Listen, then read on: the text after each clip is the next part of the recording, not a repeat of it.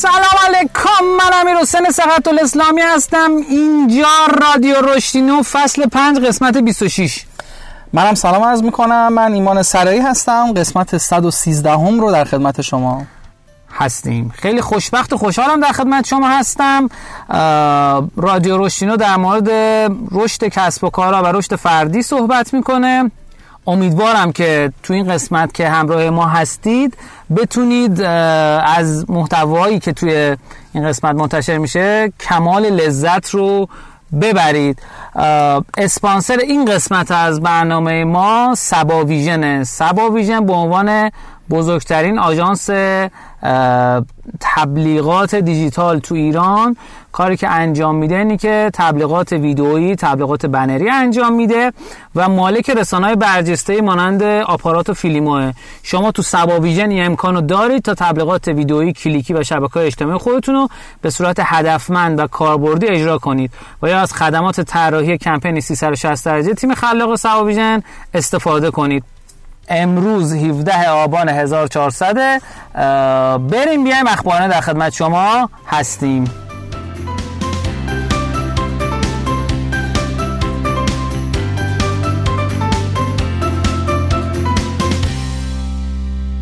خب تو قسمت اخبارانه ما اخبار جدید کسب و کاری رو میگیم. امیدواریم که به درتون بخوره و باهاش حال بکنید.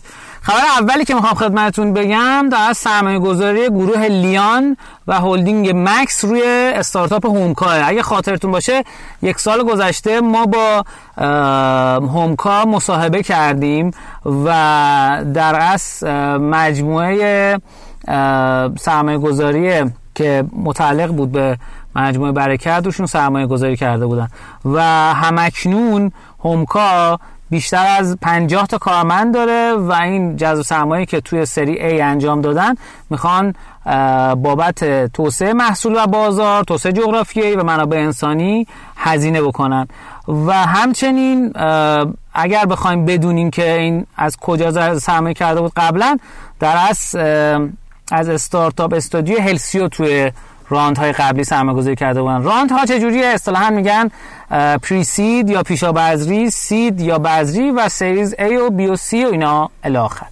خب این خبر اولی بود که میخواستم خدمتتون عرض بکنم. خبر دومی که میخوام خدمتتون بگم اینه که اتفاقات جالبی تو دنیا افتاده.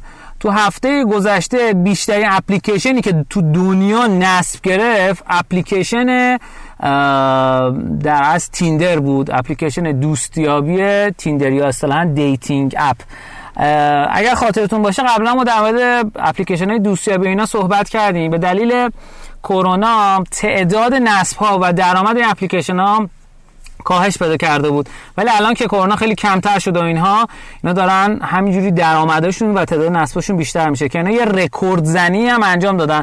مجموع درآمدش در از توی ماه گذشته میلادی به 197.4 میلیون دلار رسیده همین افزار تیندر و یه اتفاق خیلی عجیب غریب و بزرگیه. به خاطر چی؟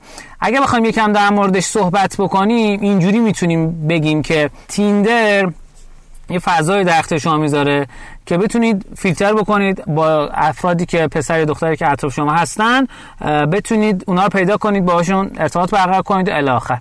و این خب چیزیه که خیلی از آدمایی که حالت عادی شاید فضایی پیدا نکنن برای اینکه بتونن مثلا جفت خودشون رو پیدا کنن، پارتنر خودشون پیدا کنن، این میتونه بهشون کمک بکنه.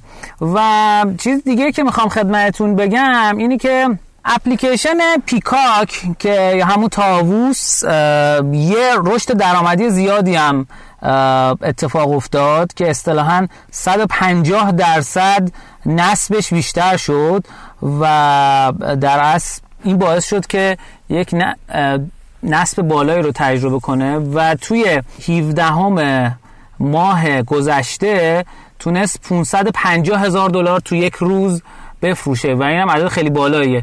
پیکاک نمونه ایرانیش مثل فیلیموه دیگه و تونست به درآمد درست از جمعه تا چهارشنبه تونست به درآمد $2.8 میلیون برسه که خب عدد خیلی خیلی بالا و هیجان انگیزی. یه اتفاق دیگه ای هم که افتاده، درآمد بازی اصطلاحاً رویال مچ خیلی افزایش عجیب غریبی پیدا کرده و باعث شده که بیا تو تاپ 10 هایی که رشدینو داره بررسی میکنه و درآمد 3 میلیون دلاری رسیده توی ماه گذشته میلادی. و اگر که شما رویال مچ بازی کرده باشین میدونین که این درآمد چقدر میتونه در اصل حیرت انگیز باشه و بازیایی که تو سبک رویال مچ هستن دارن رشد خوبی رو در چند ماه گذشته تجربه میکنن. عرضم به خدمتتون که این بود اخباری نوعی که میخواستم خدمتتون عرض بکنم. بریم بیایم نکاتی رو در خدمت شما هستیم.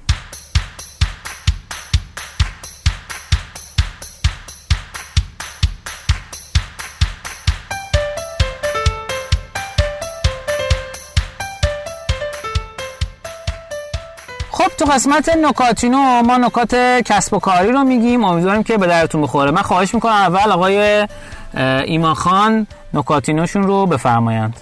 خواهش میکنم.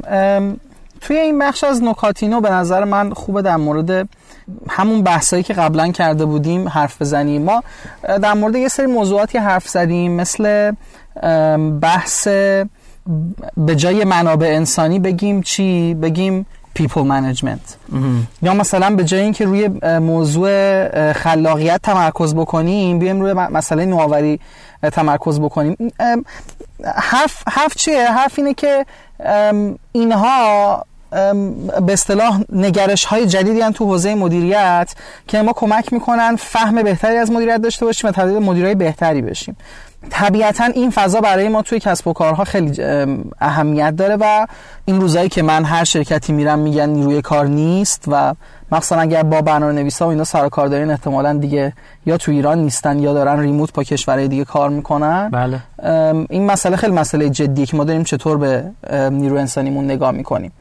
در همین راستا دو تا نکته میخوام بگم. اولیش رو همین نکاتینو میگم، دومیش که یکم طولانی‌تر تو آموزینو میگم. اونم اینه که یکی از دغدغه‌های جدی که الان توی شرکت‌ها وجود داره اینه که مدیرها یک خطای ذهنی داره گریبانشون رو میگیره.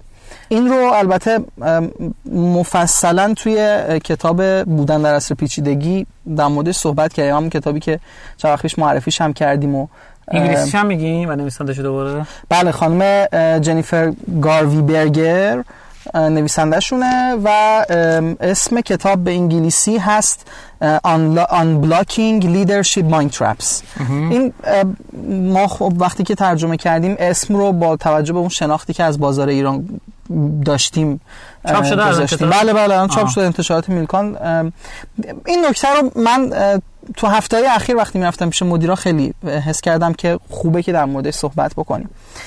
بحث چیه؟ بحث اینه که ما یکی از این تله های ذهنی یا مایند ترپ هایی که توی این کتاب در موردش صحبت میشه بهش برخوردیم. اون چیه؟ تله ذهنی کنترل. توی این کتاب در مورد این تله ذهنی خیلی صحبت میکنه، اما اگه بخوام خلاصه براتون توضیح بدم، تله ذهنی کنترل میگه که ما به دنبال کنترلیم. این کنترلی که ما امروز نداریم رو هیچی دور و برمون، قبلا داشتیمش. به خاطر همین انسان براش سخته که این کنترل رو از دست داده.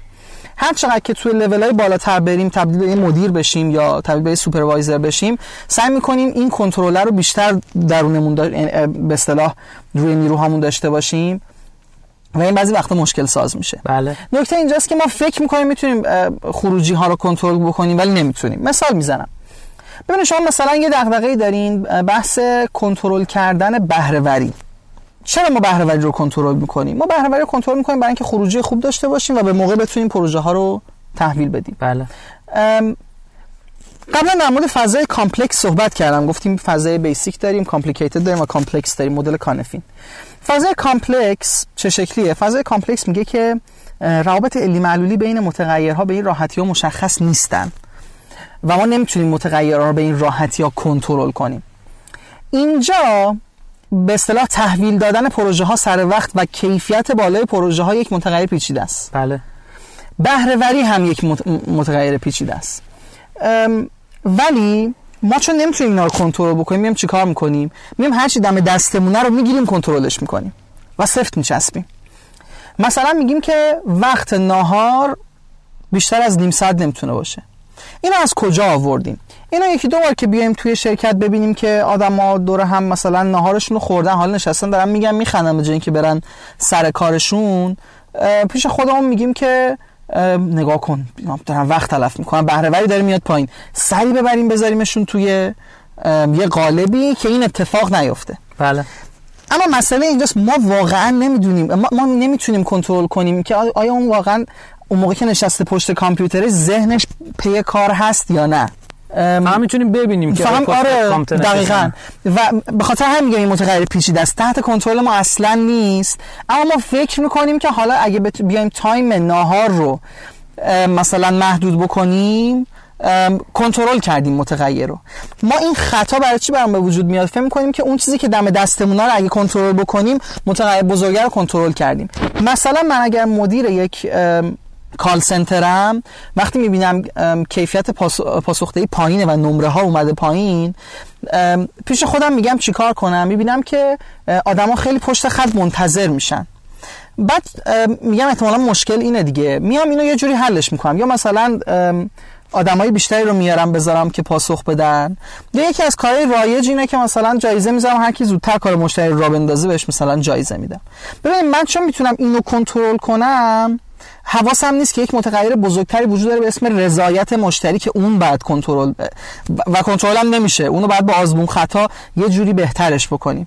اتفاقی که میفته اینه که من جایزه میدم، بعد این باعث میشه که اون آدمایی که تو کال سنتر دارن جواب مردم میدن، سعی کنن هر چه سریعتر جواب بدن، اون جاها هر جا بتونن از مکالمهشون میزنن تا بتونن سریعتر کار طرف رو راه بندازن. بعضی وقتا هم طرف راضی نیست به خاطر این کارش رو نیافتاده. خب من اینجا بگم یه چیز تو پرانتز، اینجا جایی که اصطلاحاً میگن متریکا و سنجه هایی ما باید استفاده کنیم که کوهورت باشن، همبستگی داشته باشن، تعداد کسایی که پاسخ دادی و کیفیت اونا، یعنی اینا با همبستگیشون با هم حتما نگاه داشت.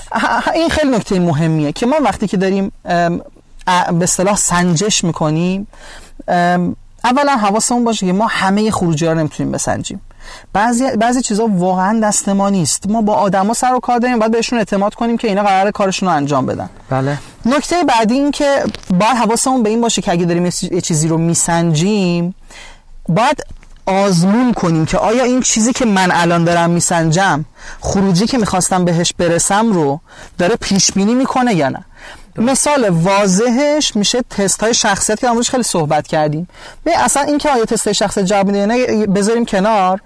اگه تست بیگ 5 دارین میگیرین برای استخدام، بیگ 5 رو بگیرین، به شرطی که یه سیستمی داشته باشین که بفهمین آیا واقعاً این که مثلا طرف 30 بالاتر بوده و ما به خاطر همین گفتیم بیاد استخدام بشه، تعیین کرده که اون آدم عمل کرده بهتری داره.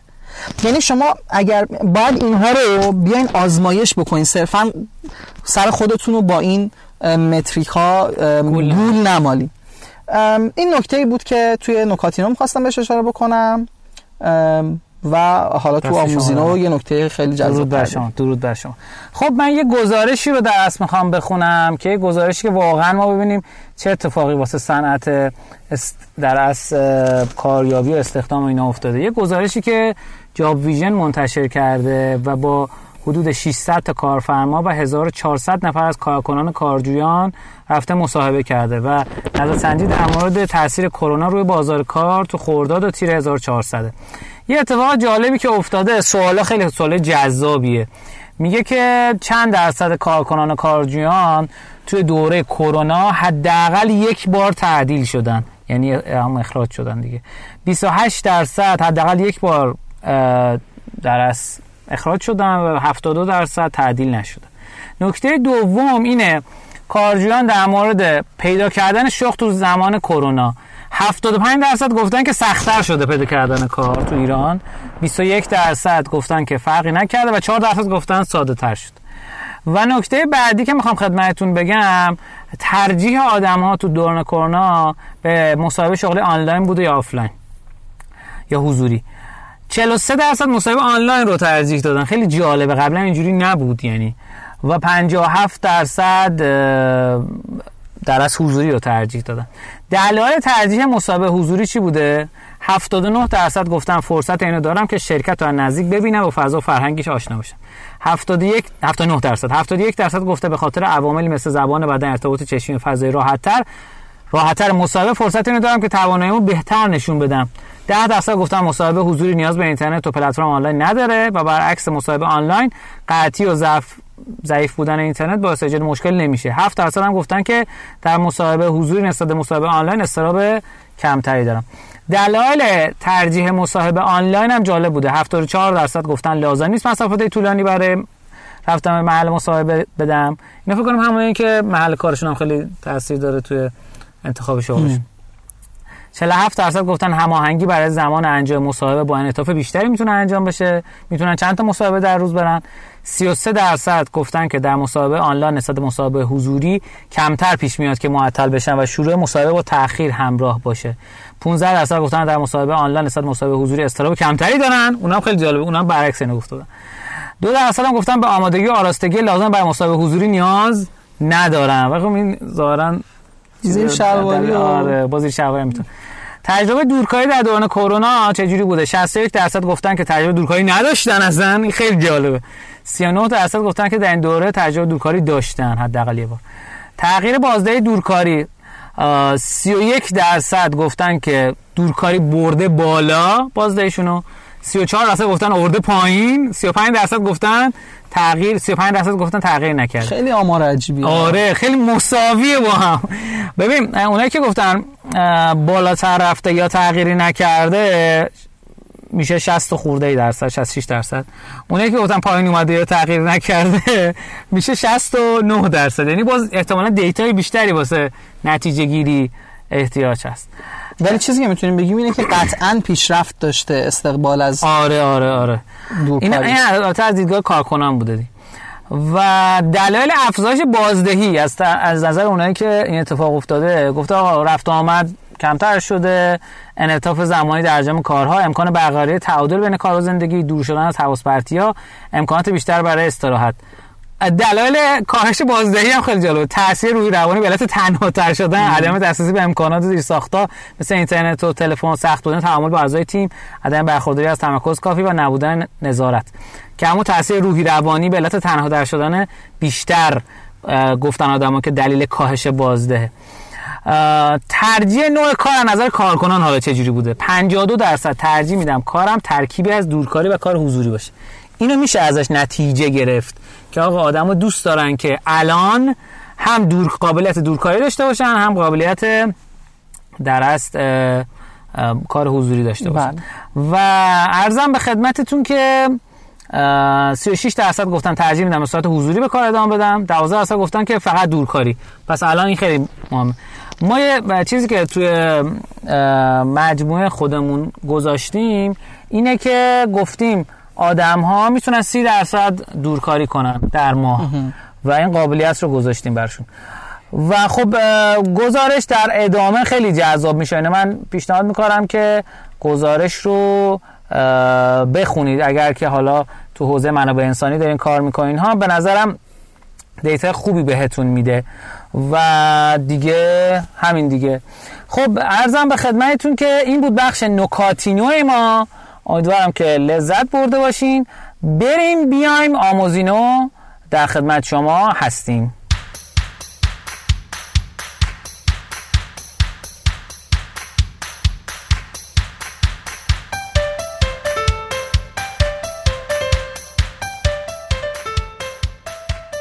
خب تو قسمت آموزینو ما آموزش‌های دنباله‌دار رو میگیم، امیدوارم که به درتون بخوره، ازش لذت ببرین. ایمان جان در خدمت شما هستیم. خواهش میکنم.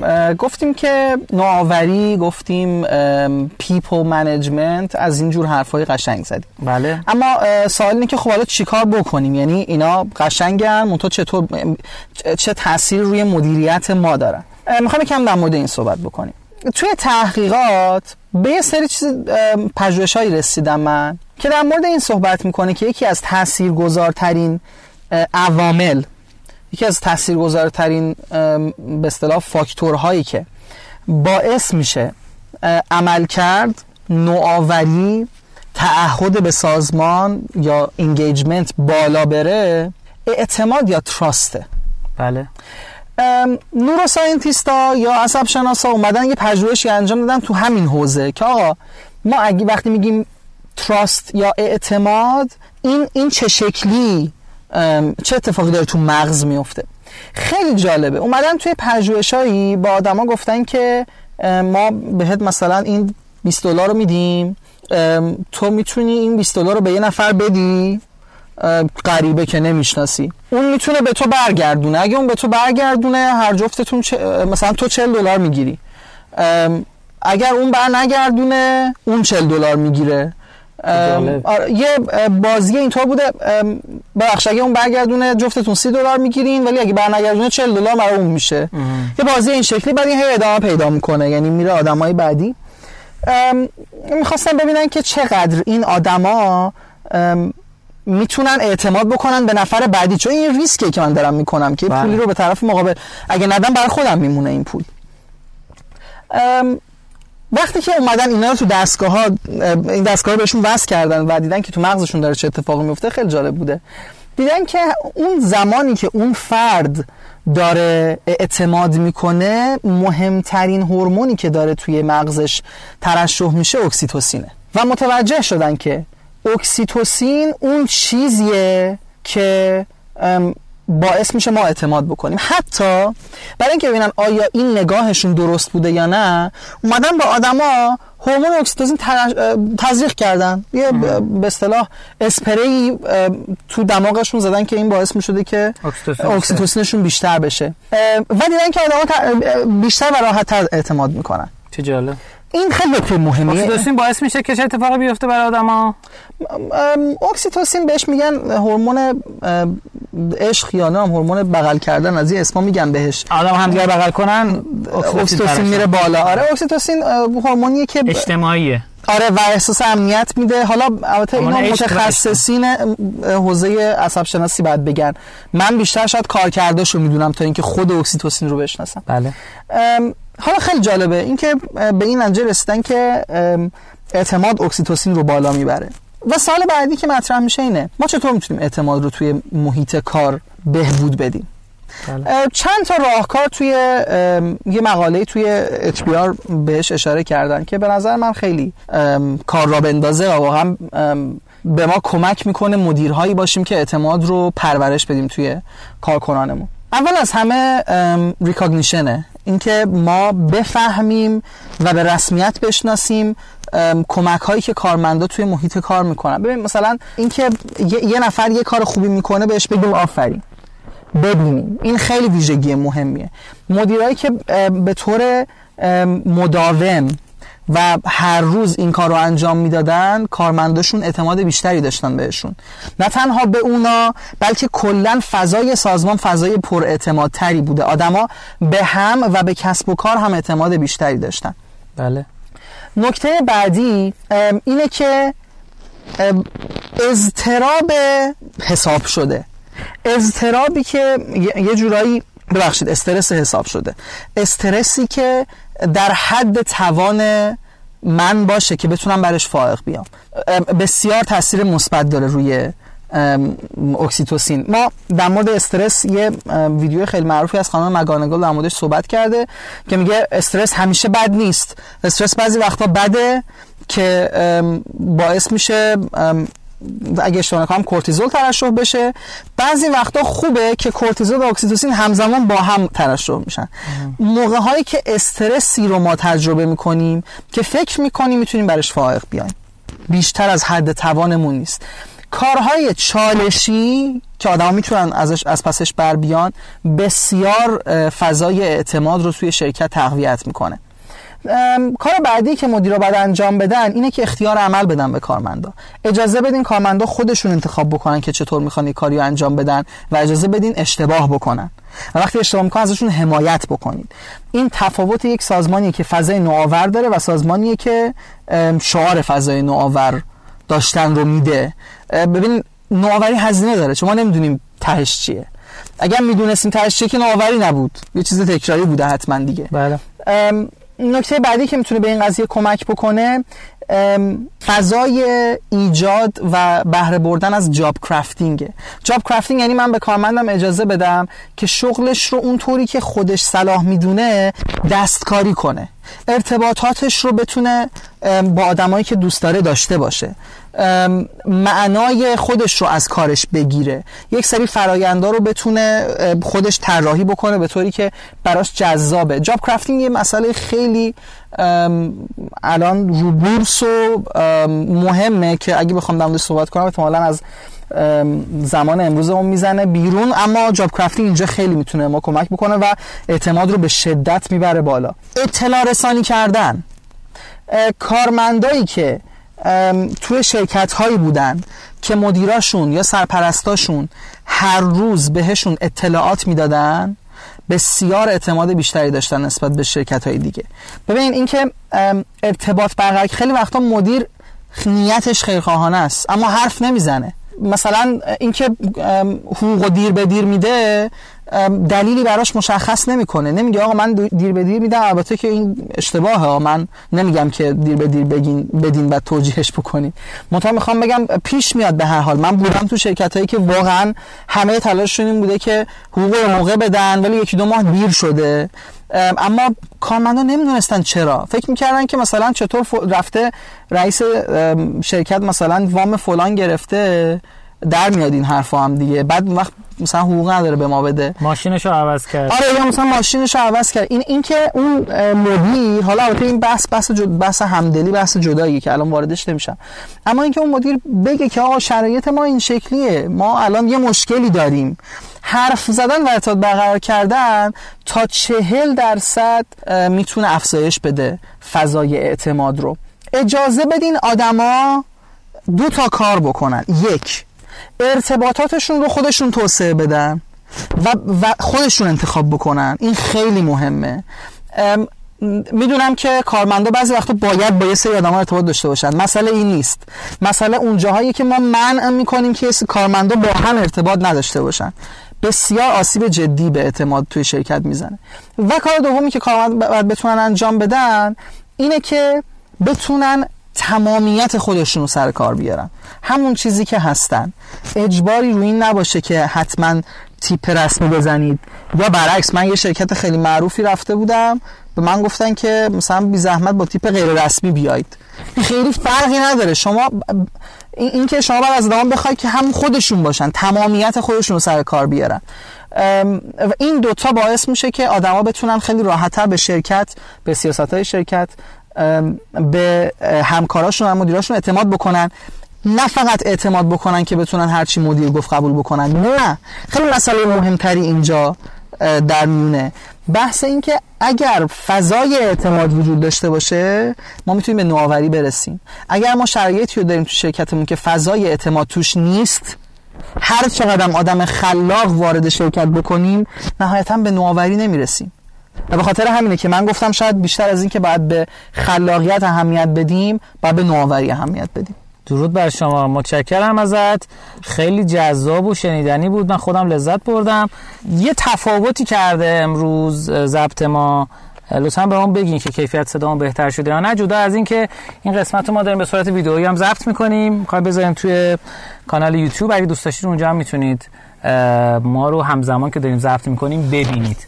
جدا از همه اینها، این قسمت آخر فصل 5 چون من خیلی کاملا خودخواهانه بر اساس کتابایی که انتخاب میکنم در اصل میام و فصلای رادیو رشدینو رو میچینم. کتاب هکینگ روز اینجا تموم شد، کتاب 400 صفحه‌ای خیلی جذاب بود که ما 20 خورده قسمت در موردش صحبت کردیم و یه داستانی که اینجا وجود داره توی بخش آخر کتاب در مورد این صحبت میکنه که آقای شانلیس یه مدلی داره به نام های تمپو تستینگ، یعنی تست های با تمپوی بالا، با سرعت بالا، با ضرب آهنگای بالا. میگه آقا تمپو از چیز میاد دیگه، از موسیقی و اینا میاد، و یه داستان خیلی جالبی که اتفاق میفته این، میگه آقا ایدهاتون رو بنویسین، اونها رو اولویت بندی کنید، اجرا کنید، اندازه‌گیری کنید، دوباره همین مرحله رو برید. و این بهش میگن اینو باید سریع انجام بدید، مثل فاز برنامه‌نویسی که میگن یه اسپرینت داشته باشید و تولید کنید و بررسی کنید و ارزیابی کنید. این هم مثل همونه، میگه توی اسپرینت ها یک هفته‌ای یا نهایتاً 10 روزه بیاین تست‌های جدید درست کنید، اولویت بندی کنید، اجرا بکنید و برین جلو. خب ما سعی میکنیم تو قسمت بعدی که میشه فصل 6مون یه سری نوآوری‌های خاصی داشته باشیم. داریم طراحی‌هایی انجام میدیم که بتونیم تعامل با شما عزیزان رو بیشتر بکنیم. برای دوستانی که تهران هستن یه خبر خوشی که میخوام بهتون بدم اینه که انشالله از آذر ماه میخوایم رویداد حضوری رشدینو رو بریم جلو. جدا از این که بوت کمپ ها و دورهای آموزشی رشدینو قراره با قوت ادامه پیدا کنه، دوره آموزشی هک رشد به صورت آنلاین و آفلاین با امید خدا قراره که توی آذر ماه اجرا بشه و من خیلی براش هیجان دارم. یه دوره 24 ساعت هست که قراره که تجربیاتی که خودم داشتم تو 6 سال گذشته تو حوزه هک رشد رو اونجا در خدمتتون باشیم. اینا خبر خوبی بود که میخواستم بگم. جدا از همه اینها مرسی از اسپانسر برنامه سبا ویژن که به ما این قابلیت رو میدن اسپانسرها که بتونیم با قوت و سرعت بیشتر ادامه بدیم. سبا ویژن به عنوان بزرگترین آژانس تبلیغات آنلاین ایران مالک رسانه‌های برجسته مثل آپارات و فیلیموه. شما تو سبا ویژن این امکانو دارید تا تبلیغات ویدئویی، کلیکی و شبکه‌های اجتماعی خودتون رو به صورت هدفمند و کاربردی اجرا کنید. و یا از خدمات طراحی کمپین 360 درجه تیم خلاق سبا ویژن استفاده بکنید. یه گفتگوی جذابی رو من با خانم شرالاسلام داشتم، کسی که تو حوزه عصب شناسی در اصل کار کرده و همزمان معلم هم هستن و 3 تا هم پادکست دارن. بخش بعدی رو از دست ندین، فکر میکنم که دوست داشته باشین. ما اینجا با ایمان سرایی عزیز خداحافظی میکنیم و میریم میایم مهمان‌ها در خدمت شما هستیم. ایمان جان خوشحالم که در خدمت شما بودم، امیدوارم که حالتون خوب باشه و توی فصل بعدی در خدمت شما باشیم. سلامت باشیم. بریم بیایم مهمان‌ها در خدمت شما هستیم.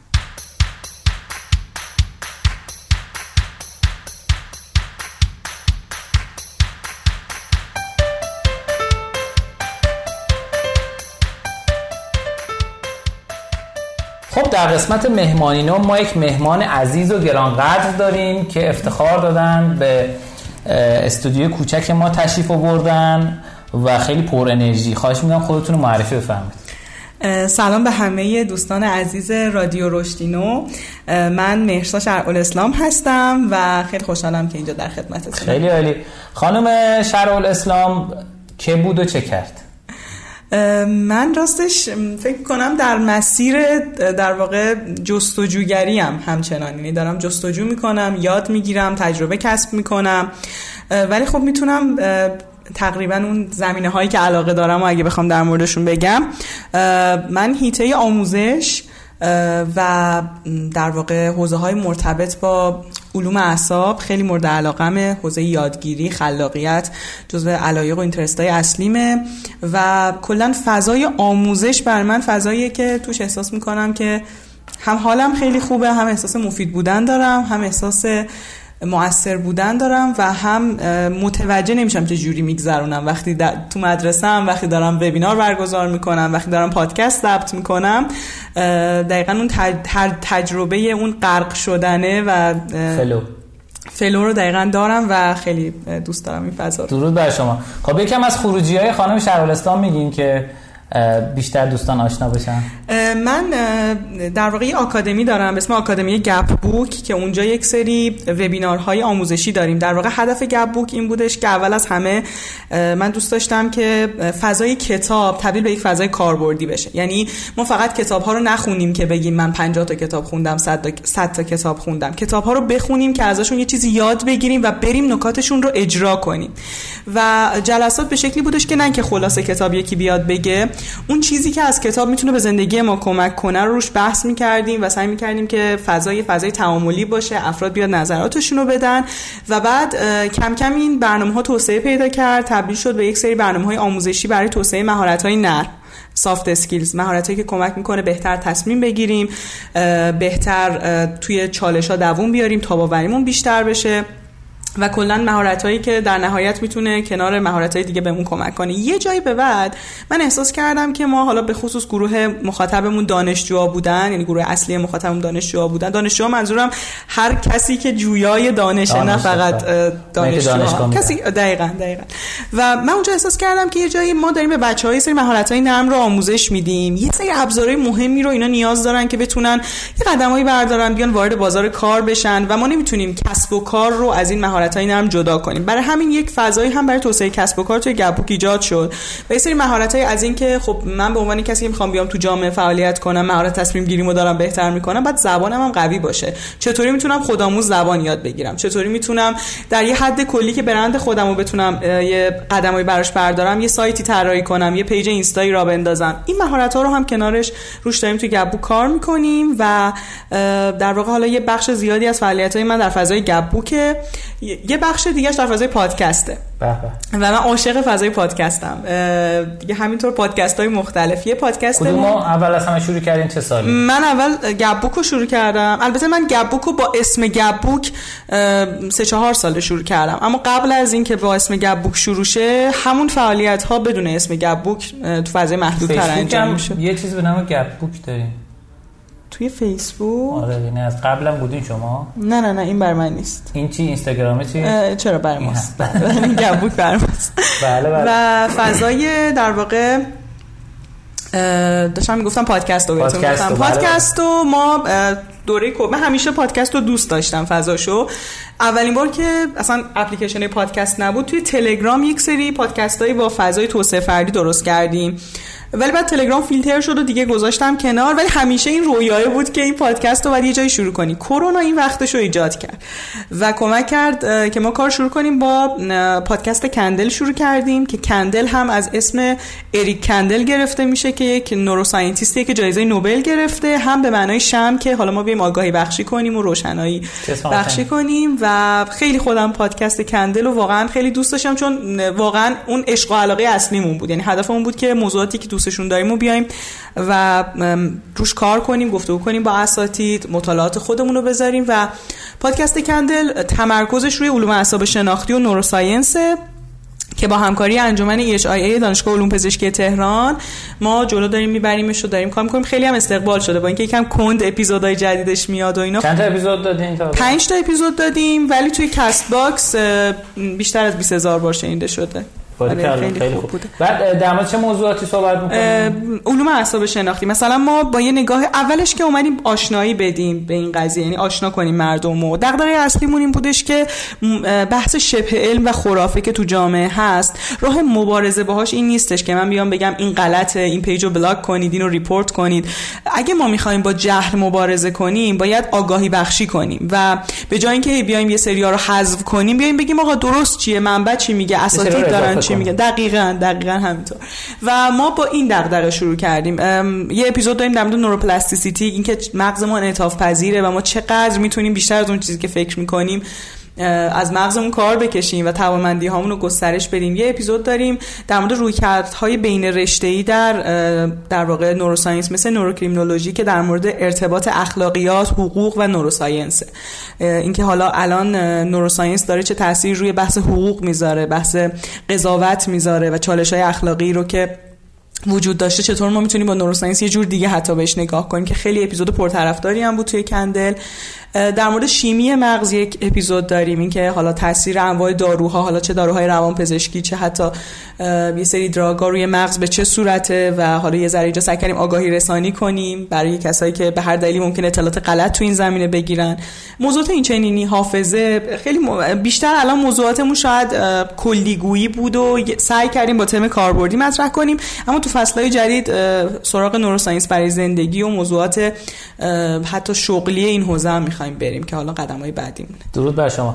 خب این شد اولین پادکستتون. دومی چی بود؟ دومی من توی اینستاگرامم لایوهای زیادی رو برگزار می‌کنم. این توی اینستاگرامم نمی‌دونم الان کامنت‌های بچه‌ها رو نمی‌دونم جوین میشن. بله بله بچه‌های اینستاگرام 92 نفر ما خیلی هم ممنون که هستن. من توی اینستاگرام هم مثلا لایو برگزار کردم، حالا یه جاهایی به شکل چالش بوده، مثلا ما هفته آگاهی از مغز با بهترین اساتید نوروساینس ایران لایو داشتیم با رویکرد کاربردی، یعنی که دانش مغز بیاد توی زندگی و به ما کمک کنه. من هفته کتابخوانی پارسال یه مجموعه لایو داشتم با اساتید مختلف، یعنی از اساتید دانشگاه شریف، دانشگاه تهران تا اساتیدی که تو اینستاگرام فعالیت‌های خیلی ارزشمندی دارن. و من چیزی که همیشه دغدغه‌م این بودش که تنوع رو تو پیجم داشته باشم، یعنی ما همه چیز رو از نگاه زیست شناسی قرار نیست بهش پاسخ بدیم، همه چیز رو از نگاه فلسفه هم قرار نیست بهش پاسخ بدیم، قراره که نگاه بین رشته‌ای داشته باشیم.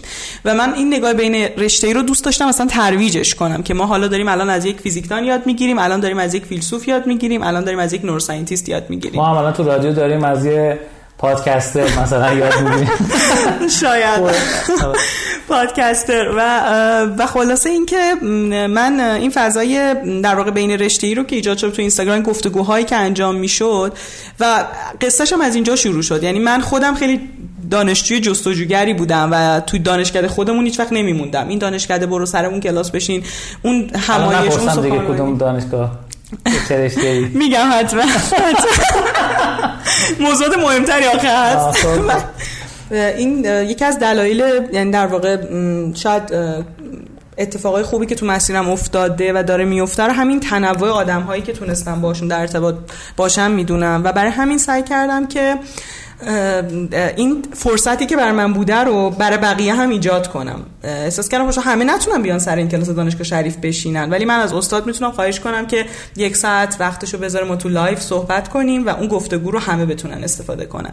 و کلا اون شعار همیشگی ما تو اینستا این بودش که تو اینستا و پادکست ها این بود که با هم رشد کنیم، چون اگه من تنهایی رشد کنم هیچ اتفاقی نمیفته. ما تو جامعه‌ای رشد میکنیم که آدم‌های دورمون هم دغدغه رشد دارن، یعنی من اون اتمسفر رشد رو ایجاد کنم، وگرنه نمیتونم ماکسیموم رشد خودم رو داشته باشم.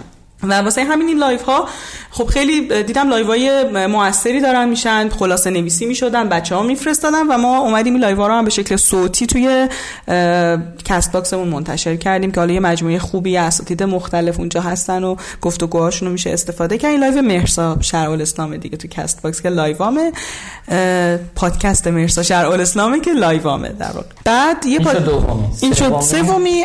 من پارسال همین پاییز بود که در واقع امیرعلی که فاوندر اصلی پادکست جا فکریه، بله جا فکری، بله پادکست جا فکری هست، به من گفتش که مهرسا تو بیا مهمان جا فکری باش. و خب مهمونای قبلی پزشک بودن، یعنی آقای دکتر تارا که دایی امیرعلی هستن پزشک بودن و من یکم استرس گرفتم که حالا آیا من حضور خوبی میتونه باشه و یکم اعتماد به نفسش راستش نداشتم اولش، ولی وقتی رفتیم ضبط و من با همه آنچه که میدونستم، یعنی هر چی کتاب خوندم، هر چی جلسه رفتم اومدم، دیدیم خروجی خیلی خوب شد و من یه جورایی جرأتشو پیدا کردم که این برنامه رو ادامه بدیم و ضبط کردیم و یک جهشی تو پادکست جا فکری ایجاد شد. یعنی اون چیزی که حالا آمارایی که حالا امیرعلی به من نشون داد، اون نمودار دچار یک جهش شد و بعد دیگه امیرعلی گفت که بیاد جوین شو تو جا فکری و هم تو انتخاب مهمونا از این به بعد کمک کن، هم الان یه فصل جدید جا فکری رو داریم که دوباره من هستم. جا فکری در مورد چی صحبت می‌کنه؟ جا فکری اونجا کاملا توسعه فردیه، یعنی هر آن چیزی که یک فرد برای اینکه خوب زندگی کنه بهش نیاز داره متمرکز تو فضای توسعه فردی. یعنی من توی مدرسه یه کلاس دارم جعبه ابزاری برای زندگی و میگم ما اینجا قراره یه سری ابزار، الان دهم 11من ولی جای دیگه هم بودم 8م کلاس داشتم، من به بچه‌ها میگم که ما اگه فقط یه ابزار داشته باشیم، دقیقاً همون حکایت اون جمله است که کسی که یه ابزار داره همه چی رو میخ، اگه فقط یه چکش داره همه چی رو میخ میبینه. یعنی با یه ابزار نمیتونیم جلو بریم، ما تفکر نقاد میخوایم، تفکر خلاق هم میخوایم، تمرکز رو لازم داریم، کلنگری رو هم لازم داریم، استانداردهای بالا خوبه، یه جای ایزی گوینگ بودن خوبه، یعنی این کمال نگرایی خوبه. یعنی ما الان تو اپیزود جدیدمون اسمش این بود، در ستایش کامل نبودن. و من فکر می‌کنم ما این جعبه ابزار رو باید برای خودمون در واقع فراهمش کنیم، تو از چیزی که مدرسه و دانشگاه به ما یاد نمیده. و توی جا فکری کاری که می‌کنیم دقیقاً همینه، توی جا فکری ما میریم به سمت اینکه یه سری مهارت‌هایی رو که می‌تونه این جعبه ابزارا رو تکمیل کنه رو در موردشون صحبت کنیم. باریکلا، خیلی خوبه، خیلی خوبه. من دارم پوستراتونم می‌بینم که چقدر پوسترای جذابی هم دارین. و جافکری کاور آرت‌های بی‌نظیری داره. دقیقاً. درود بر شما. خب حالا یکم فکر کنید که امیرحسین اسلامی یک دانش آموز دهمی یا یازدهمیه، در نظر بگیرین که میخواین یکم از اون کلاس جعبه ابزارا بفرمایید، چون برای من خیلی جذابه که این اتفاق بیفته. یعنی من توی 2 سال گذشته که تازه فهمیدم سافت اسکیل چقدر تأثیر داره توی زندگی آدما، سر کلاسام که میرم، سازمان مدیریت، جاهای دیگه اینا، همیشه سعی میکنم یه تیکه‌ای به سافت اسکیل اختصاص بدم، در موردش صحبت کنم و بگم چقدر مهمه بهش توجه بکنیم.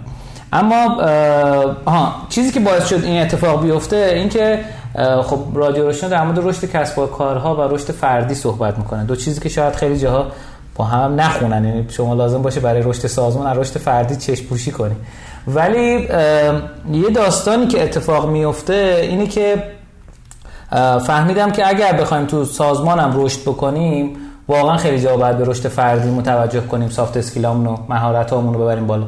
خیلی آدما این جمله رو شنیدن، که دلیل اینکه این سوالو پرسیدم این بود که ما خیلی مهارتامون از مدیرمون بهتره، خیلی چیزا بلدیم که اون بلد نیست، ولی سوال اینه چرا ما پیشرفت نمی‌کنیم. جواب همه اینا خیلی موقعا سافت اسکیله، چون سافت اسکیلای لازم رو نداره. اما آدما برای اینکه خودشونو قانع کنن میگن که چون اون آدم پارتی بهتری داره، چون اون آدمه پاچه‌خواری بیشتری داره، در صورتی که این پاچه‌خواری علمی که میشه اسمش میشه روش با این نوع بازی کن مهارت ارائه مؤثر. یه داستانی که وجود داره اینه، میخوام به عنوان یک کسی که تصور کنید من شاگرد اون کلاسم، میخوام به من بگین که شمای نوعی چه چیزی باید از مهارت‌های نرم بلد بشی که در آینده موفق بشی؟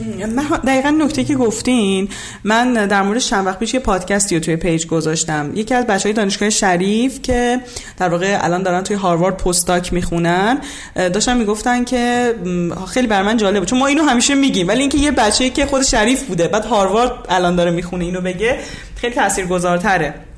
گفت من اینجا دارم میبینم خیلی ها از ما کمتر میدونن، ولی چون سافت اسکیل های خوبی دارن تو همین آمریکاش هم درآمد بیشتر دارن، موقعیت شغلی بهتر براشون پیش میاد و تیم ورک چقدر مهمه، مهارت های ارتباطی مهمه. و واقعیت اینه که درسته که اینها رو بالاخره هر موقع میشه کسب کرد، ولی یه جاهای سخت‌تر میشه دیگه. یعنی اگه من مثلا فکر می‌کنم تا 30 سالگی کلاً ولش کن فقط درس بخونم، شروعش از 30 سالگی سخته. یعنی من یه چیزایی رو به هر حال از دست دادم و اگه سعی کنیم موازی اینها رو یاد بگیریم به نظر من بهتره. همونطور که همیشه من تو کلاس‌ها میگم مهارت نرم یاد میگیری که کنارش با تخصصت بتونی رشد کنی، پس اون تخصص رو از دست نده، رهاش نکن، تو به اون نیاز داری. ولی حالا اون چیزی که من تو مدرسه به بچه‌ها میگم، من اولین چیزی که در واقع برام مهمه تو این کلاس‌ها این که بچه‌ها سعی کنن با خودشون ارتباط خوبی برقرار کنن، چون ما زمانی که با خودمون ارتباط خوبی برقرار نکردیم خیلی سخته که با دیگری ارتباط برقرار کنیم. و اینجا تو این مسیری که بچه‌ها در واقع قراره با خودشون ارتباط برقرار کنن، چیزی که من بهشون یاد میدم اینه که یه جاهایی کمک کنن به خودشون که کمالگرایی منفیشون رو مدیریتش کنن. اینکه ما به هر حال جامعه، مدرسه، رسانه بهمون یه سری استانداردهایی رو داره نشون میده و ما اینقدر فاصله میبینیم بین خودمون و این استانداردها که انگیزه تلاشمون رو از دست میدیم. احساس میکنیم که خب همه هستن دیگه، همه عالی ان دیگه، همه کاری که من میخواستم انجام شده، من دیگه باید چیکار کنم؟ حالا این استانداردها از سطح ظاهری، کاری، تلاش هرچی میشه. من همیشه میگم آدم فکر میکنه خیلی کتاب میخونه، بعد یهو تو اینستا یکی رو پیدا میکنه که خیلی بیشتر از خودش کتاب میخونه، فکر میکنه آشپز خوبیه، یکی رو میبینه که خیلی از اون بهتره و ناخواسته مغز کارش مقایسه است دیگه، مقایسه میکنه و کم میاری. کاری که بعد انجام بدیم اینه که درک کنیم ما الان تو جامعه‌ای و جهانی در واقع داریم زندگی میکنیم که بیش از پیش داریم با جزئیات زندگی بقیه آشنا میشیم. قبلا آدما نهایتاً از همسایه‌شون باخبر میشدن، نهایتاً با یه کلیاتی از همکلاسیشون. الان ما به واسطه همین رسانه‌ها با استوریای آدما میتونیم روزمرگی همدیگر رو ببینیم و یادمون میره که اون داره تو مسیر خودش بازی میکنه، اون داره تو زمین خودش مسابقه میده و من نمیدونم جزئیات اونو. من توی کلاسام مثلا خیلی وقت به بچه‌ها پروژه میدم، یکم پروژه‌های جدیدی که داده بودم بهشون بود که مقاله انگلیسی بخونن، بهشون هم یاد داده بودم که چطوری نترسن و شروع کنن مقاله انگلیسی خوندن و فکر نکنن که برای خوندن مقاله انگلیسی باید شما خیلی زبانتون خوب باشه. یه قلقایی داره، بعد شروع کنید، به مرور بهتر میشید. حالا ممکنه که مقاله هم خوب میخونه اصلا مکالمه‌اش خوب نباشه، قصه هاش با هم یکم فرق داره. بعد یکی از بچه‌ها اومد ارائه داد، انگلیسی ارائه داد، خیلی حیرت انگیز بود و همه افسرده شدن. نه من می‌خواستم افسرده نشن، من خوب نمی‌بینم بچه‌ها افسرده میشن یا نه، ولی قشنگ فهمیدم. گفتم الان نفر بعدی جرأت نداره ارائه بده و گفتم اسمشو گفتم فوق‌العاده بودی و من میخوام ازت چند تا سوال بپرسم. بچه همه گوش بدین، شما هم سوالی داشتین از دوستتون بپرسین. چند وقته داری مقاله میخونی؟ من هفته پیش یادتون دادم. گفت خانم ما یه سال داریم مقاله میخونیم، یه پروژه پارسال داشتیم از اونجا شروع کردیم. گفتم میشه حالا هوا تو اولین بار که داشتی میخوندی بگی؟ و اولین بار انقدر طول کشید اینجوری شد. گفتم ببینید بچه‌ها دوستتون یه ساله داره زحمت میکشه، شماها یه هفته است، مقایسه نکنید، شما همتون به مثلا سارا میرسید. و میخوام بگم خیلی وقتا اینو بعد یکی به ما بگه، خیلی وقتا بعد خودمون یاد بگیریم خودمون به خودمون بگیم که ببین اگه این آدمی که داری میبینی الان با این همه تجهیزات مثلا داره کار مثلا تولید محتوا میکنه، این 5 ساله داره کار میکنه، تو امروز تصمیم گرفتی شروع کنی. و این یادآوری خیلی بهمون کمک میکنه. نمیتونیم به مغز بگیم مقایسه نکن، کارش مقایسه است، چون مغز ما کارش اینه که دائم الگوها رو پیدا کنه، کاتگورایزشون کنه، تقسیم بندیشون کنه تا بتونه بهینه عمل کنه. و ما باید به مغزمون بگیم که اوکی الان ناراحتی، حسودیت شده یا دلسرد شدی یا هر چیزی، هر اسمی میشه گذاشت، هر کسی شاید یه واقعی که خشمگین شاید حتی بشه. نکته ای که الان وجود داره اینه که تو باید تحلیل کنی قضیه رو. ببین الان تو زمین خودت داری مسابقه میدی و تو این بک‌گراند، تو این امکانات، تو این جامعه، تو این زمان شروع کردی. من خیلی موقع‌های پروژه‌هایی رو میام بهم نشون میدن، میگن که ببین این پروژه چقدر موفق شد، حالا قطعا تو این زمینه شما خیلی با تجربه هست. من خیلی بعد من میگم ببین این تایمی که این پروژه لانچ شده، شروع شده، اصلا گلدن تایم این قضیه بود، یعنی این اصلا دفرست شده، اول دفرست شده، بعدم سری دبست شده، یعنی به اولین بوده بعدم رقیب نبوده بهترین شده. تو چجوری خودتو داری با این مقایسه میکنی؟ حالا تو الان داری با 20 تا رقیب دیگه کارو میبری. چون خانم بقایی میگن که این نکته جذاب در کتاب غیر ممکنه هم بهش اشاره شده. چه جالب، کتابو نخونده بودم. آره منم ندیدم.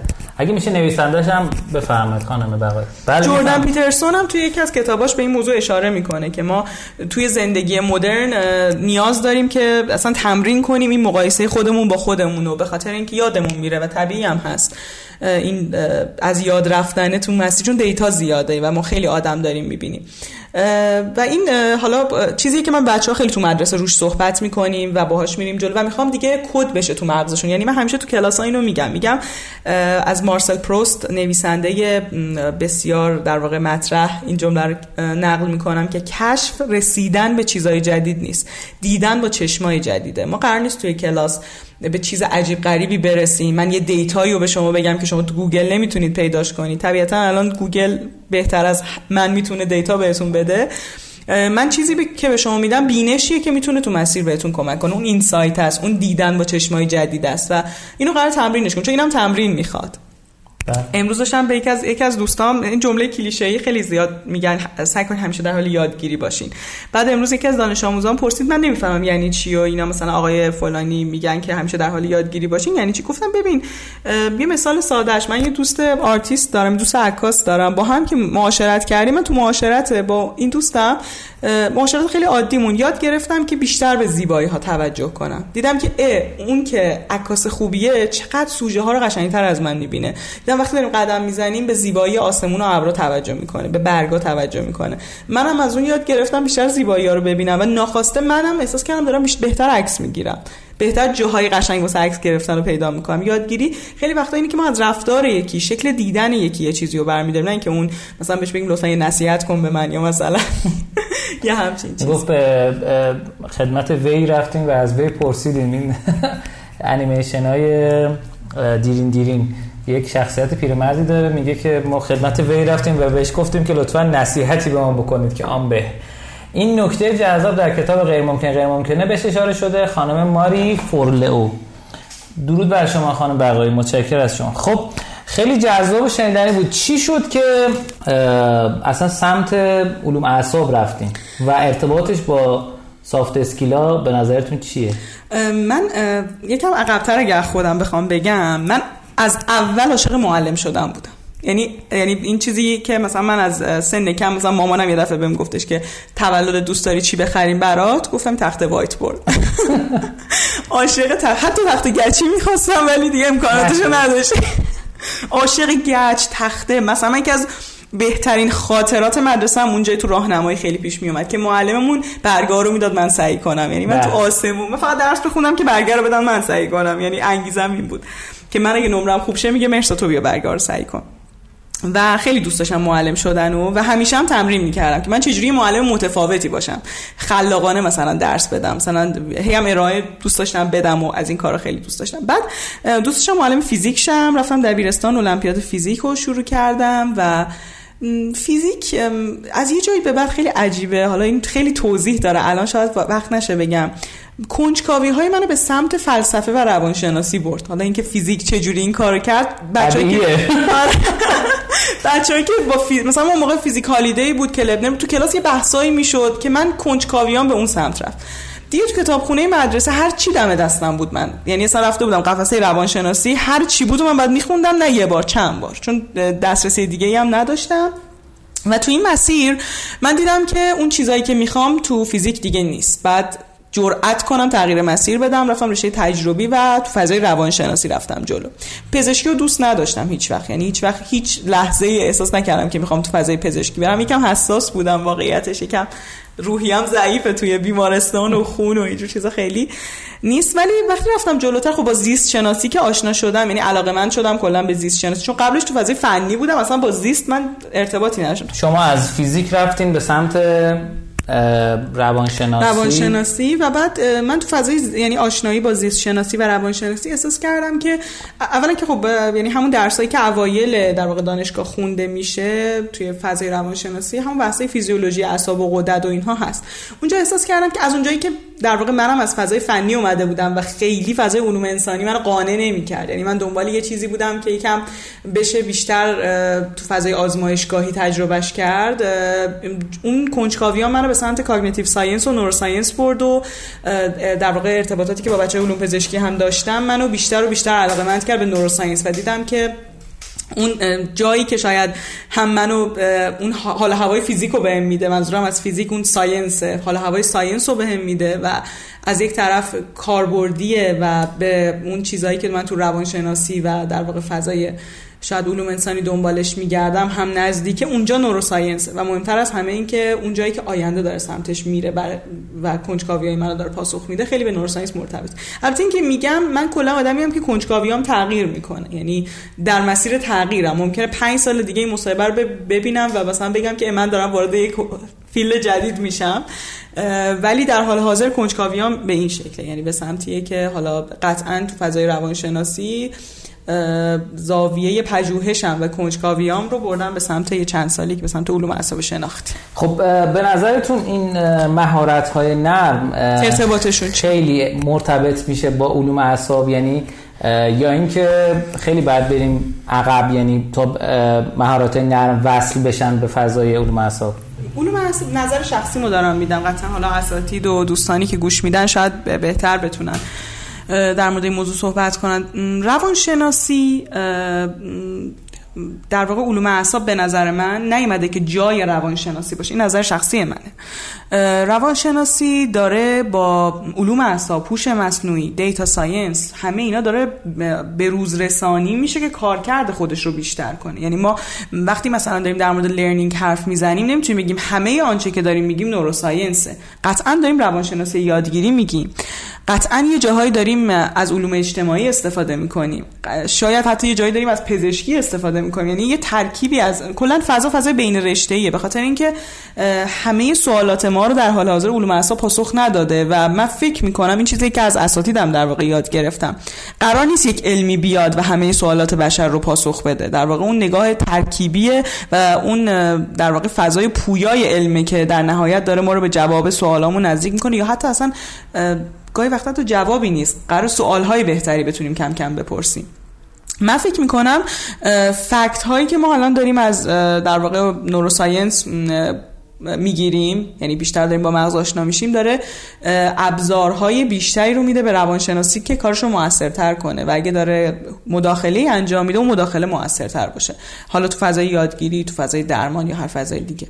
اگه بخوام بگیم از همه این مهارت‌های نرم 3 تاش که از همه مهمتره و میتونه بیشتر به ما کمک کنه، چیه؟ میتونین شما من فکر می‌کنم مهارت‌های نرم پکیجه، یعنی ما نمیتونیم مهارت‌های نرم رو تک بودی استفاده کنیم. خیلی وقتا من اتفاقا همیشه اینو تو کلاس‌ها میگم به بچه‌ها، خیلی وقتا یک دوره برگزار میشه با عنوان تفکر خلاق، افراد میان خلاقیت رو یاد میگیرن و فکر می‌کنن الان دیگه تموم شد، در صورتی که اصلا تفکر خلاق وقتی کنارش تفکر نقاد نباشه ما نمیتونیم بین ایده‌های خلاقمون یک انتخاب درست داشته باشیم. وقتی کنارشون تفکر استراتژیک نباشه ما نمیتونیم عملگرا باشیم و بریم که پروژه‌هامون ران کنیم، اجرا کنیم. وقتی کنارش در واقع یک واقع بینی نباشه ما نمیتونیم از اون فضای خیال پردازانه بیایم بیرون و حالا ببینیم که با توجه به چالش هایی که هست من چه قدمی باید بردارم، چطور میتونم راه حل جایگزین پیدا کنم، چطور میتونم بحران رو پیش بینی کنم. و تبدیل میشیم به کسی که فقط ایده داره و بعد میره هی شکست میخوره و میگه ببین چیزایی که بهم گفتن هیچ کدوم جواب نداد. یعنی آسیب قضیه اینجاست که ما دقیقاً همون قضیه است که فکر می‌کنیم یه چکش داریم و همه چی میخه. ما باید پکیجی ببینیم قضیه رو. مثلا تو بحث مهارت‌های ارتباطی این چالش هست. من خیلی موقع‌ها میان بهم میگن چجوری لینک بزنیم با فلان استاد، با فلان آدم. میگم ببین یه سوال از خودت بپرس، الان تو با فلانی دوستی، اصلا داداشته، چی کار می‌کنی؟ چه کاری از دست برمیاد؟ اصلا آدم من فضای ارتباط ندارید باهاش. مثلا می‌خوای بری یه بار باهاش کافی شاپ، دفعه دوم چی؟ مثلا همیشه میگم مثالش اینه که تو توی خیابون یه هنرپیشه رو ببینی، خب باهاش هم عکس خیلی صمیمی بگیری، دست بندازی گردنش، عکس سم سلفی بگیری، در حد یه سلفیه، کاری دیگه نمیتونی کنی، اون معاشرتی اینجا وجود نداره. تو باید انقدر مهارت داشته باشی، انقدر فضای ارزشات هماهنگ شده باشه توی مسیرهایی که با اون آدم بتونید یه اشتراکاتی پیدا کنید و دلیلی واسه جوین شدن و برقراری ارتباط ایجاد بشه. الان مثلا ارتباط بزنی که چی بشه؟ واسه همین من همیشه میگم مهارت‌های ارتباطی رو کسی باید بره دنبالش که در مسیر متخصص شدن یا کسب مهارت هم داره تو فضاهای دیگه خوب عمل میکنه. این مهارت ارتباطی به تنهایی جواب نمیده، مهارت‌های دیگه هم همینطوره. برای همین من اگه بخوام حالا یه پکیج رو بگم واسه مسیر رشد فردی، من 3 تا نکته رو خیلی عامل خوبی میدونم برای اینکه تو مسیر رشد بریم جلو. مورد اول اینه که به نظر من کسی که در واقع دائم در حال یادگیریه، یعنی یه یادگیرنده حرفه‌ای میتونه نتیجه بگیره. یعنی چه یادگیرنده حرفه‌ای؟ یعنی به نظر من چند تا ویژگی باید داشته باشه. یکی اینکه هیچ وقت فکر نکنه همه چی رو میدونه، و بعد قدم بعدی این که از این که چیزایی که میدونه رو بذاره کنار و چیز جدید یاد بگیره، یعنی اون آن لرنینگ و ریتینکینگ و اینا که الان بحثش هم خیلی بازه رو بلد باشه، یعنی بتونه بذاره کنار چیزایی که بلده رو دوباره کد کنه ذهنش، رو دوباره نظم بده به ذهنش. و مورد بعدی این که از فرصتایی که براش پیش میاد بدید یادگیری ببینه. حالا اون فرصت گاهی وقتا یک موفقیته، گاهی وقتا یک شکسته، گاهی وقتا ارتباط خوبه، گاهی وقتا ارتباطی که اونقدر مطلوب نیست. این نگاهو داشته باشه خب این آدم خیلی تو مسیر خوب میره جلو و دائما داره خودش آپدیت میکنه، روز رسانی میکنه تو مسیر. چون یه مهارت امسال نیازه، یه مهارت سال دیگه ممکنه مهارت‌های ما گاهی وقتا تاریخ مصرفشون تموم بشه توی دنیای که دائم همه چی داره تغییر میکنه. مورد دومی که به نظر من در واقع تو مسیر رشد خیلی اهمیت داره اینه که ما بخشنده باشیم. آدمای بخشنده تو ارتباطاتشون خیلی نتیجه میگیرن. درود بر شما. این خیلی نکته مثبت و جالبیه. در مورد سومم بگم مورد سوم اینه که به نظر من شاید یکم کلیشه‌ای به نظر بیاد ولی یک کوچولو توضیح میدم در موردش. عاشق باشه. ما تو مسیری میتونیم رشد کنیم که ازش لذت میبریم، نه به معنای اینکه لذت بخشه، به معنای اینه که یه معنایی برای ما داره که اون معنا به ما میتونه حس خوبی بده. و این معنا مثلا برای من یکیش اینه که من از تاثیرگذار بودن، از مؤثر بودن لذت میبرم، از اینکه گاهی وقتا مثلا بچه‌های مدرسه پیام میذارم میگن خانم ما از وقتی با هم کلاسیم ریاضی رو بهتر حل میکنیم. من ریاضی بهشون یاد ندادم، من بهشون شکل دیگه‌ای از ریاضی خوندن و دیدن ریاضی رو یاد دادم و این برای من خیلی حس خوبی، از هر چیزی برای من ارزشمندتر. حالا این بعد هر کسی پیدا کنه دیگه اون جایی که احساس میکنه که دیگه این دوپامین و سروتونین دارن به سقف میچسبن براش کجاست. اینو اگه پیدا کنه میتونه عاشقانه تو مسیرش بره جلو و به نظر من این سه تا میتونن یه مثلثی رو تشکیل بدن که توی مسیر رشد فردی آدمو خیلی خوب میتونن برن جلو. درود بر شما. خیلی جذاب و شنیدنی بود. متشکرم که مهمون برنامه ما شدین. یه سوالی که دوستان پرسیدن رو من بپرسم از شما. میگن چرا کتابای درسی انقدر خشک و مطالبی که به دردمون نمیخوره رو میگه؟ شما تو کلاساتون چجوری درس میدی؟ بعد یکی دیگه هم گفتن، همین ایشون خانم بقایی گفتن که دقیقاً تو همین کتاب که گفتم میگه 2 تا مورد دشمن شما، این که بگین این مطلب به چه دردم میخوره، یکی دیگه این که بگین من اینو میدونم. شاید لازم باشه ما با دید جدید به قضیه نگاه کنیم. شما تو کلاساتون چجوری درس میدین؟ اینم حالا سوال دوستان. من کلاسام بچه‌ها واقعا خیلی کلاسامو دوست دارم، ولی واقعیتش من هر جلسه احساسم اینه که من چطوری میتونم بهتر باشم. یعنی همش هی دارم بازی میکنم که من از بچه‌ها یاد بگیرم و دوست دارم که باهاشون رفاقت کنم تا از اونها یاد بگیرم که چطوری میتونیم کلاس رو ببریم جلو. ولی کلیتش رو بخوام بگم، من جلسه‌های اول خودم بیشتر حرف میزنم، دو سه جلسه اول، و بعد بچه‌ها کلاس رو میگردونن. یعنی ما با هم رفیق میشیم و اون تو این رفاقت بچه‌ها خودشون صحبت میکنن، ارائه میدن پروژه هایی که انجام میدن و دائم توی یک فضایی هستیم که با هم تعامل میشه، گفتگوه کلاسمون. و یه تایمایی من ویدیوهای پخش میکنم روش نظر میده، یه تایمایی بچه‌ها پادکست‌ها رو گوش میدن نظر میده، یه تایمایی سوالاتی که میپرسن تبدیل به موضوع کلاس میشه. کلاسمون شکل یک، میگم، یک گپ و گفت و یه شب نشینیه شاید، که توش من دارم یاد میگیرم، اونا هم دارن یاد میگیرن. در واقع من از اینکه اونا جهانشون رو با من به اشتراک دارن میذارن خیلی دارم یاد میگیرم. یه تایمایی مثلا ما تابستون تا آخر مرداد کلاس داشتیم، شهریور کلاس نداشتیم، دوباره هم مهر شروع شد. من قشنگ احساس میکنم شهریور یه چیزی نیست و اون تجربه جهان بچه‌هاست که بی نهایت پویا و قشنگتر از جهانیه که شاید تو عالم بزرگا آدم داره میبینه. و از لنز اونا که جهانو میبینم خیلی میتونم خلاقتر باشم، خیلی میتونم گشوده تر باشم، روشن‌تر باشم. و میگم یه تعامله، چون خیلی من کلاس و کلا کلاس داری رو شکل آرت میبینم، شکل هنر میبینم، فرمول و الگو نداره. مثل کسی میمونه که صبح یه بومو برمی‌داره شروع میکنه به نقاشی کردن، الگوشو نمیتونه بگه، فقط میتونه بگه من یه سری اصول رو بلدم، با این اصول دارم اینجا خلق اثر میکنم. من کلاسو مثل یه خلق یه اثر هنری میبینم که توش داریم با هم در واقع در نهایت یک نقاشی رو درست میکنیم، من به تنهایی. درود بر شما. خیلی گفتگو جذابی بود، متشکرم. امیدوارم که شنوندگان عزیز و گرامی هم از این قسمت برنامه لذت برده باشن. به ما بگین تو کامنت ها که چه چیزی میتونست باشه که نبود یا سوالی که میتونستم بپرسم. حالا البته فایده نداره ولی حالا بگین شما. نه خب چرا فایده داره، شاید یه بار دیگه اومدم، چرا یه اپیزود پرسش و پاسخ گذاشتین، خیلی سوال پرسیدم. میگه اینم ممکن. عرضم به خدمتتون که ما رو تو شبکه‌های اجتماعی دنبال کنید با آدرس رشدینو.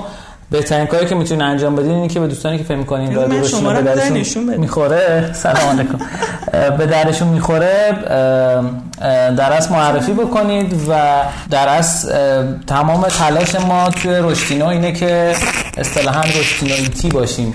رشدینویتی بودن، سلام علیکم، رشدینویتی بودن به معنای اینکه به دیگران یاد بدیم، به دیگران کمک کنیم بدون اینکه چشم داشتی از ایشان داشته باشیم. این میشه رشدینویتی بودن. امیدوارم که پادکست منتشر شه دوستان، چون لایو هم قطع و اینا داشت شما چی حرف می‌زنید. نه اشکال نداره، میکروفونم در نظر بگیرید. لایوش کردیم دیگه کامل. دوستان پادکست منتشر بشه من توی پیجم میذارم و پیج رشدینو رو هم تگ میکنم و خودم هم میخوام برم پادکستاتون رو گوش بدم. درود بر شما، خیلی باعث افتخاره. امیدوارم که پررشد و پرروزی باشین. خدا نگهدارتون. شما هم خدافظی. ممنون از اینکه تا اینجا منو گوش کردید و امیدوارم که همیشه در مسیر رشد و یادگیری باشید. متشکرم. خدا نگهدار.